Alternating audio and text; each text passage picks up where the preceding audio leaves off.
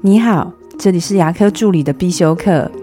今天要必修的是牙科助理的管理课，管理者必读的彼得原理。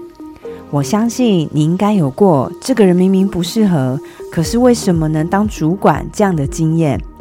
为什么有能力的人往上升迁以后，却变成职场毒瘤？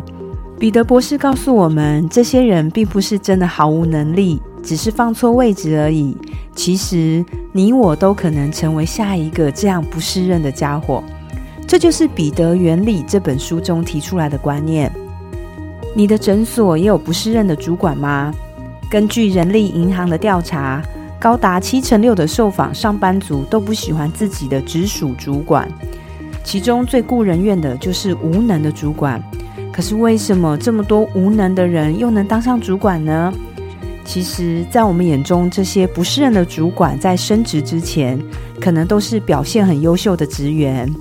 他们会因为自己表现很优异而获得升迁，但也因此被分派到不适合自己的职务，最后终究变成大家眼中的无能主管。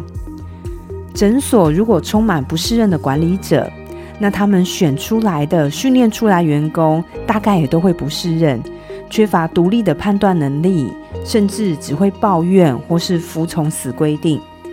身为主管的你，要时时的警惕自己，要提高自己的眼界跟格局，不要变成彼得原理里面的无能主管哦。我的分享就到这边。如果觉得今天的内容对你有帮助的话，请帮我下载下来或分享出去，让更多人听得到。如果你对牙科管理、自费咨询跟助理培训有任何问题，欢迎留言给我。或者是在龙语牙体技术所的粉丝专业也可以找到我。下次再见了，拜拜。